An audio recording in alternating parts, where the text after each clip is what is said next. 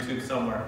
But as a Christian, maybe you found yourself overwhelmed with life, feeling like, man, you're just not, it's one day at a time, right? And, and, and you may have even started singing that song. Sometimes I say to my wife, hey, how's it going today? And she starts singing, living on prayer. My title is almost the same. Okay, I just took out one word intentionally, one letter intentionally, because I want us to know as Christians, uh, we have to live on prayer. Um, and I want to talk about prayer today in a maybe a little different fashion than maybe you're used to hearing. What is prayer? A lot of people pray. Uh, Christians, of course, are supposed to pray. It's part of what we do. But other people pray too. Non Christians pray. Atheists sometimes pray. Of course, if they do, then they have to become agnostic. They don't know if they know that or not.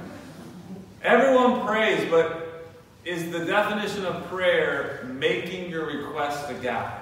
asking God for something. That's what a lot of people think of when they think of prayer. Prayer is when I ask God for something. But I want you to know that when you study the Gospels and the life of Jesus, when you read the New Testament and you look at the life of the Christians in the first church, prayer isn't about asking God, prayer is a relationship. Prayer is a relationship with God in which you depend daily on His power and His presence in your life, in which you get to know God more. You always, everyone wants to know what's God's plan for my life. Let me tell you, first and foremost, it is to know Him. That is His plan. You need to know Him. Prayer is a relationship with God. Today, you're going to see in the Gospels the story of Jesus healing a man that the disciples could not heal. And they asked him, Why couldn't we do it? And the answer was simple it was by prayer. But you're going to see, it wasn't this special secret prayer that Jesus had up his sleeve that he pulled out for the tough ones. It was this relationship with his Father that he had.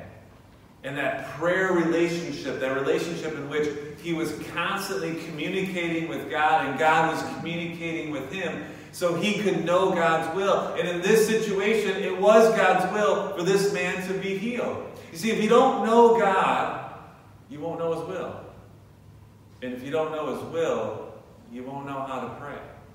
You won't know what to pray for because prayer is this relationship with God. So let's relate to God in prayer, um, as I always begin a message, if you would pray with me. Father, thank you for loving us so much that you care about our, all of our all of our needs, all of our issues, all of the things going on in our life.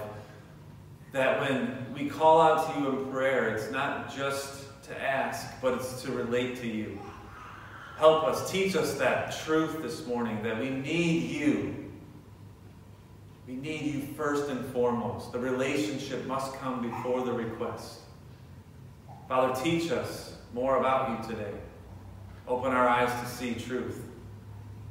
Use me, Father, to bring that truth, and I pray that it would, it would be heard, and it would be received, and it would be acted upon. I pray this in Jesus' name. The church said, Amen. Amen. Don't be so quiet this morning. Don't be so quiet. Preacher needs encouragement, right? Last week we saw this uh, story of Jesus going up the mountain and being transfigured. If you missed that, you can catch that on our website and on, and our YouTube page. But man, what an amazing experience Peter, James, and John had when they went up that mountain with Jesus and they saw him in all his glory. Now, they want to come back. I mean, have you ever been on the mountaintop? You ever gone somewhere or just been on a spiritual high and you just didn't want to come down? I mean, that is a wonderful experience when you have those opportunities. And that was my challenge really for you last week was you need to get up the mountain more often. On Sunday mornings, we try to kind of bring the mountain to you, if you will. But there's times where you need to go be on your own solitude, be in prayer, go be with the Lord and worship Him. Sometimes you just need to get away. I'm thankful this week coming up. It's just been, well, we have a song um, in our household since you know we have teenagers and we have uh, my wife's a teacher. We both used to be teachers, but the song was "Wake Me Up When September's Over." because September is just tough. It's just getting back into the grind of going to school day to day, So I'm excited that this week we're, we're going to take a day off of school. We're going to go away for a couple nights to a really um, uh, kind of a neat uh, um, retreat center over on Lake Michigan in Muskegon. Um, they give one night pastor free um, stay, so we're going to go enjoy some of the fall colors over there for a couple nights. So that's our getaway. You know, we want to we want to go up on the mountain for a couple days. So if we come back on Sunday and I'm in the pulpit glowing like Moses, you'll know why. That's why. We were on the mountain. But as you know, we can't stay on the mountain, right? I mean, you've been to spiritual uh, places before, maybe you've been to retreats. I've been to retreats and I've seen people's hearts changed. I've seen hearts soften. I've seen people make commitments to the Lord, vows. They're going to go back and they're going to be different. Things are going to be different. And then reality sets in real quick. You ever been there? You just know, like, this, it's going to be different now. And then it's not. Peter, James, and John were probably coming down that mountain thinking to themselves, things are going to be different, man. We're going to make some changes. We're going to make some changes. We're going to tell everybody what we saw. Jesus is God. We're going to let everybody know. But then Jesus kind of burst their bubble, man. Mark 9 9. This is what he says to them. They were coming down the mountain, and Jesus charged them Tell no one what they had seen until the Son of Man has risen from the dead. Remember, this is the last year of the life of Jesus.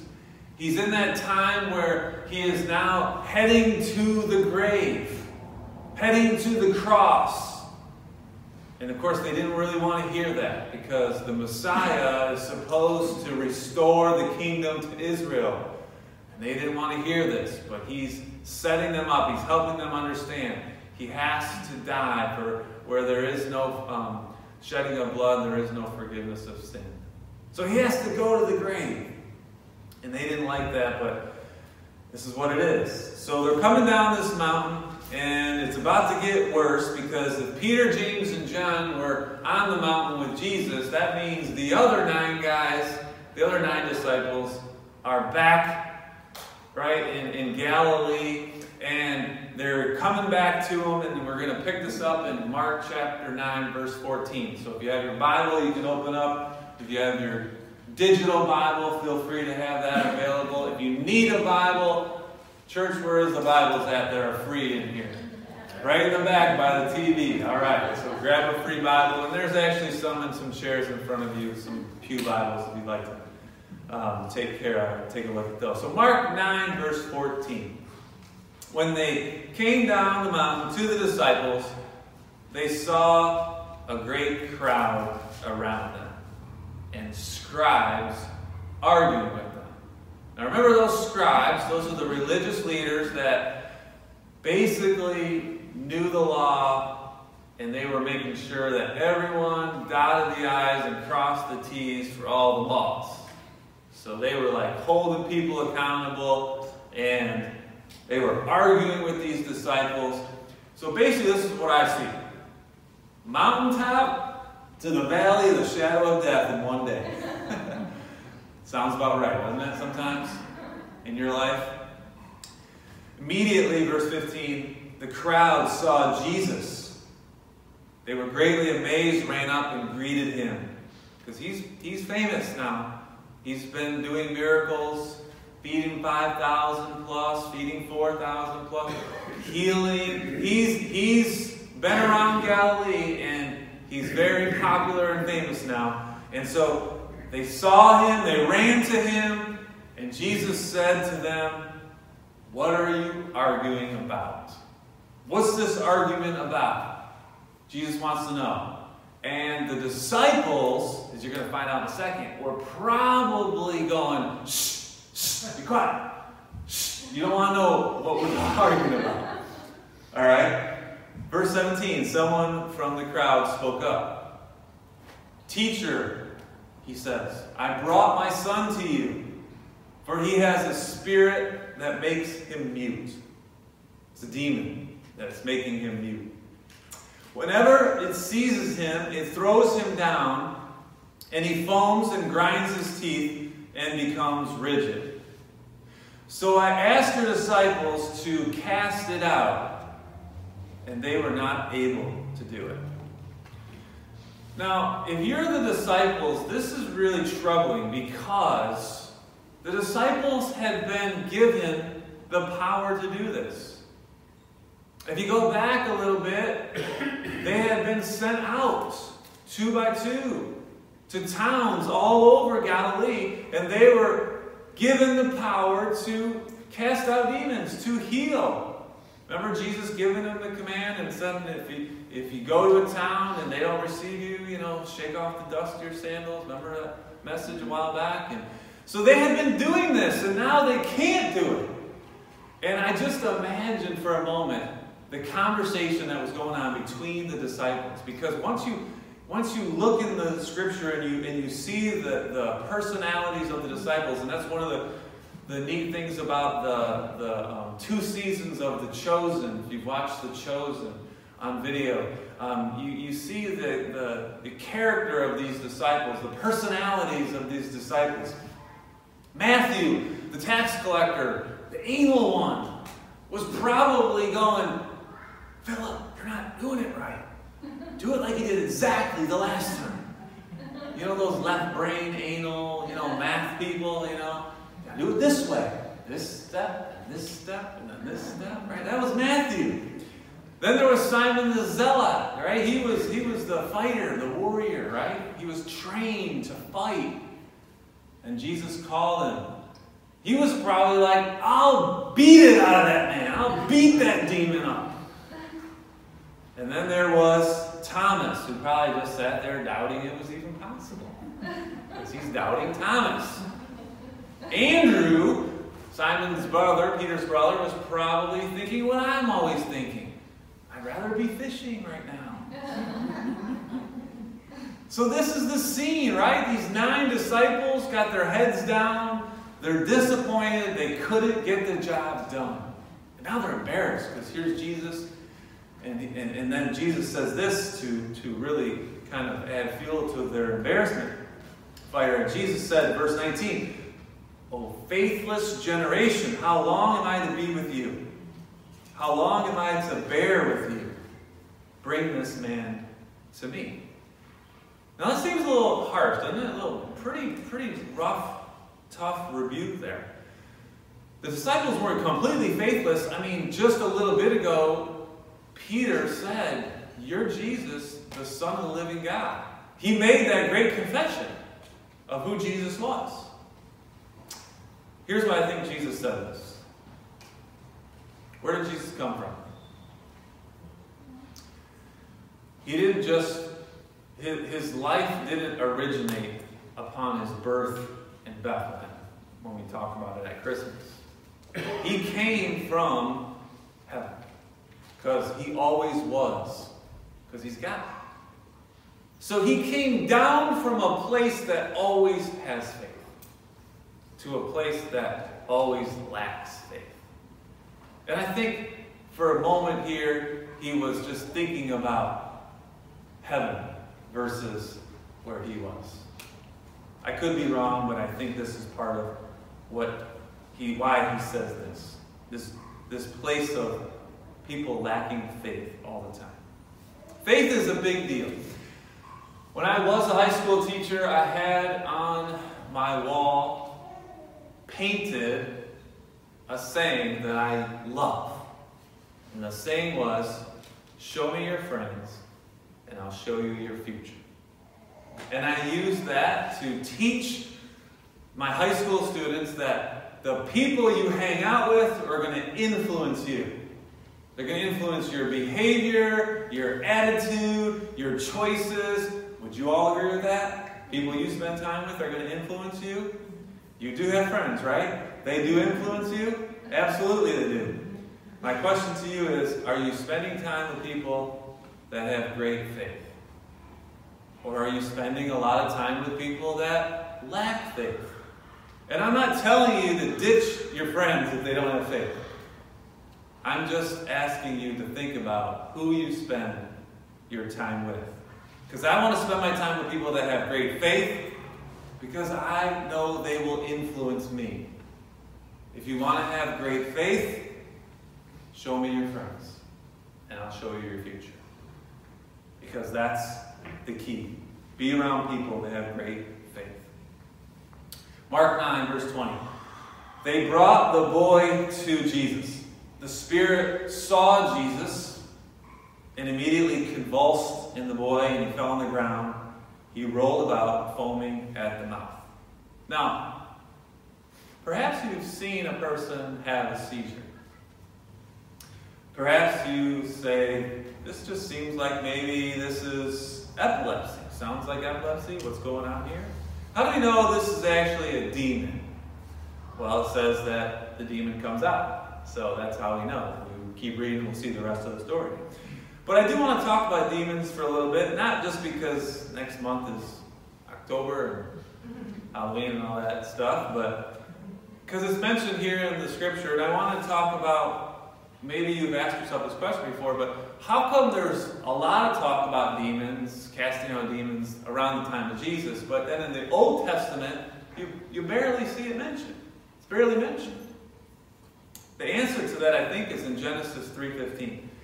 Genesis 3.15, the first Bible, or the book in the Bible, talks about when Adam and Eve were enticed to sin by the evil one. And God then punished the serpent. And he said, and the serpent, of course, is the devil.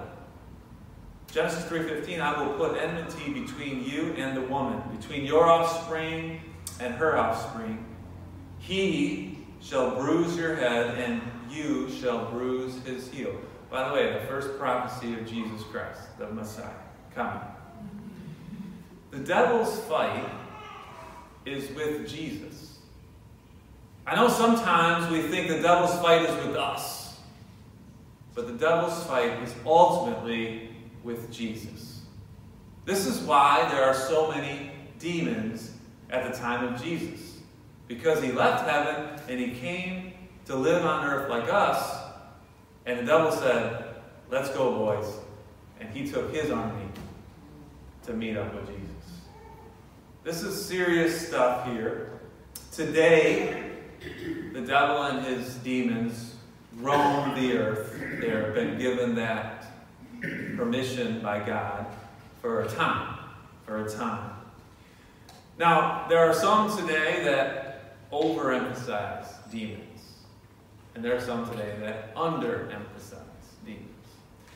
I think the minority is overemphasizing. Um, I know individuals, know a group uh, a church that thinks every sin in a person's life is a demon possession and they need to get that demon out. And they do some weird stuff. I'm just going to leave it at that. Bizarre things to get the demon out. But the truth is, we all sin and fall short of the glory of God. Not every sin in our life is a demon in us that needs to be removed. But then there's those that underemphasize, which I think is the majority. Barna did some research, said that of all the people that believe in the devil, which is about 70%, this study was done a while back, out of those 70%, half of the people, around half of the people that believe in the devil, don't really believe in the devil as a real being. The devil is just. Uh, evil. You know, you heard people say, the devil made me do it. You know, evil. But the devil is a real being that a lot of people don't even believe that he is a real being and there are real demons. And here in Scripture, this demon is ruining this man's life and has been for a very long time. Jesus asked his father, verse 21, how long has this been happening to him? And he said, from childhood. Now, we don't know how old this man is. This, I mean, he, he could be 20, he could be, you know, 15. We, we don't know, but we can see it's been years. Years this has been going on. I was asked an important question last Sunday. A question that pastors get asked all the time. The question was, why must I suffer for so long? We get asked that a lot. You know, why do people suffer? Because when we think of suffering, we think of, man, it's just not fair. Why do, why do people have to suffer? Why does God allow us to suffer for so long? This, this poor father watched his boy suffer for years and years and years. And when you are a parent and you see your kids suffer, you suffer. Yesterday, we had a full house for a memorial for Monica Estes, and she had passed away from a long battle of cancer. She suffered for a long time. It's painful to see that. Her four children, her fiance Diedrich, you know, I'm, I'm sure they they just scratched their head. Why? Why? Why does she have to suffer for that long? Why? You ever ask that question? You ever see someone suffer? You ever wonder why? Why is that necessary for someone to suffer? I don't have words for you. I, I, I think all explanations fall short, to be honest. I think most of the time, almost all the time, when someone is suffering, the best thing you can do is just give them a hug and hold their hand and sit next to them and talk. And you don't, don't really have to talk to them. You just got to be there for them. But here's what I do know that the Word tells us Jesus wept when Mary and Martha's brother died. Jesus knows our pain. Jesus understands suffering. The world is always going to have suffering till Jesus comes back. But we have a Father that will carry us through it. We have this wonderful example in the Apostle Paul for many different reasons. He's a great example. But one of the examples is in 2 Corinthians, he says that he had a real bad physical suffering. We don't know what it is. Everyone speculates maybe Paul had bad eyes or, you know, call it a thorn in his flesh. But he had some kind of physical suffering. And Paul says in verse 8 of 2 Corinthians 12, Three times I pleaded with the Lord about this, that it would go away, that it would leave me. But God said to Paul, My grace is sufficient for you. My power is made perfect in your weakness. So Paul boasted all the more gladly of his weakness, so the power of Christ would rest upon him. And he said, For the sake of Christ, I'm actually content I'm okay with this suffering. Weaknesses, insults, hardships, persecutions, calamities, all that was on top of his physical ailment. And then, of course, the famous words that he said For when I am weak, then I'm strong. In our weakness, God's power can help us. God can carry us through our suffering. So I just want to encourage you today if you're suffering, if you know someone that's suffering, Jump into God's arms. Because He's the only one really that can carry you through. He's the only one that can give you the power to make it through.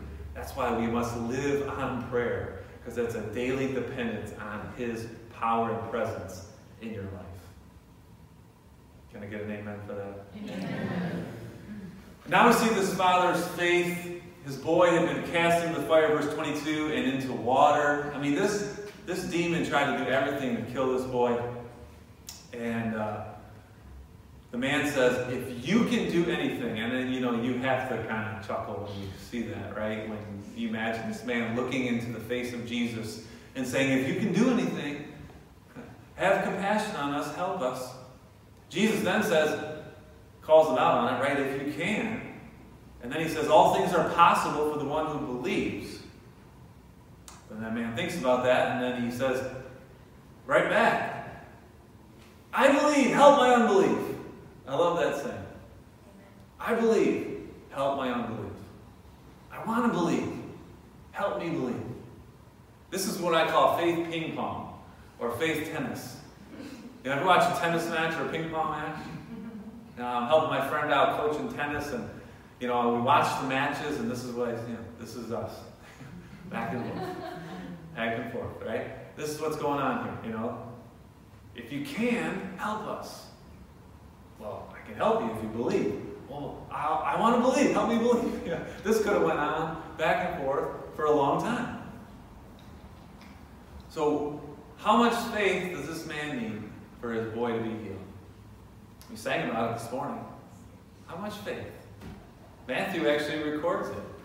Faith the size of a mustard seed, which I've never planted a mustard seed, so I really don't know the exact size of that, but I'm pretty sure it's really, really tiny.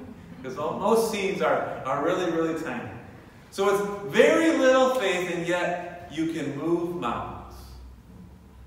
Of course, it's figurative right there, but we can do, God can do anything. I want to remind you about faith.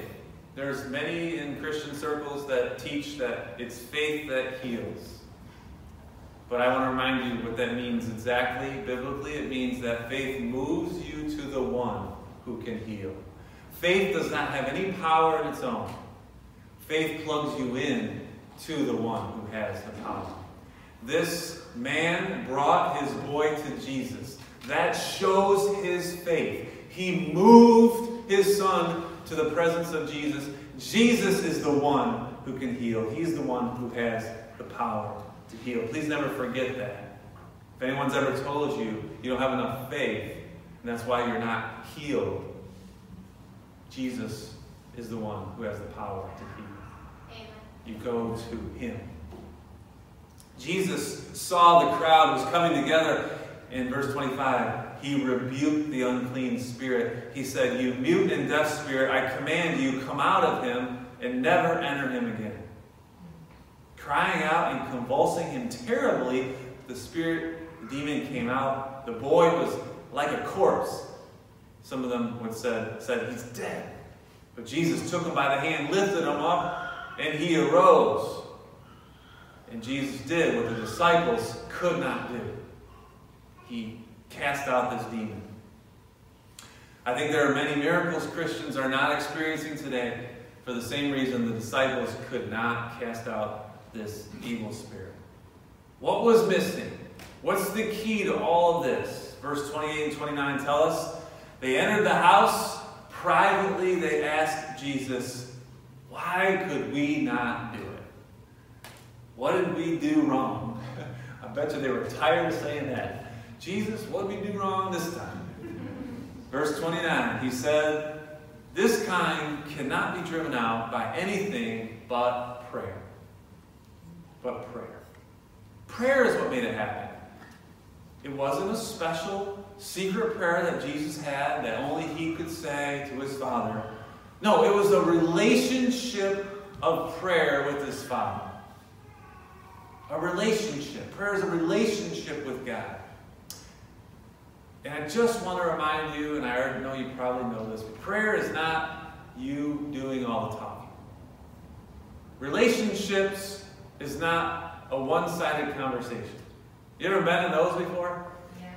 Yeah. They're not fun. Right? Unless you're a counselor and you get paid to listen to somebody talk. No, prayer is a relationship. You talk, you listen to God's word, you obey, you depend on Him, you respond to what He's saying. Now, some some manuscripts, some of your Bibles might say that this, this kind of would come out by prayer and fasting. Some of the earlier or the um, later manuscripts said fasting. Well, what's fasting? You may have heard me teach on this before. Fasting shows how badly you need God's help. The word fast just simply means cover your mouth. That's all the word means. And we have lots of examples in the Bible of people fasting. They covered their mouth, they didn't eat to show God, listen, God, we're not going to eat until you help us. That's how badly they needed God's help. That's how much they were depending on God. Next month, we're going to have a day where we fast for love life we have a whole week that we're dedicating to um, helping, praying for um, the end of abortion in America. Love Life is an organization that um, we're going to partner with for for a week, and we'll give you all the details on that. But we'll fast because we believe we need God's help to make that a reality. Total dependence on God. Prayer and fasting. Totally depending on God. That's the relationship aspect. I want to finish with just three things that I hope will help you with prayer.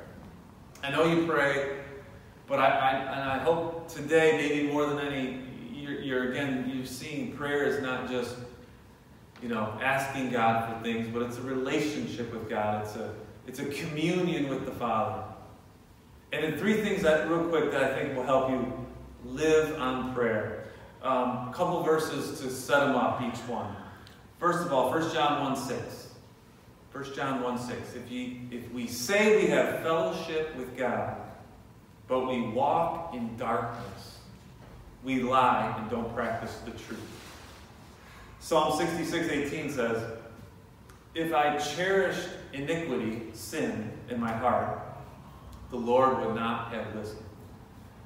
It's a clear teaching in Scripture that says when we're in sin, it breaks our fellowship with God.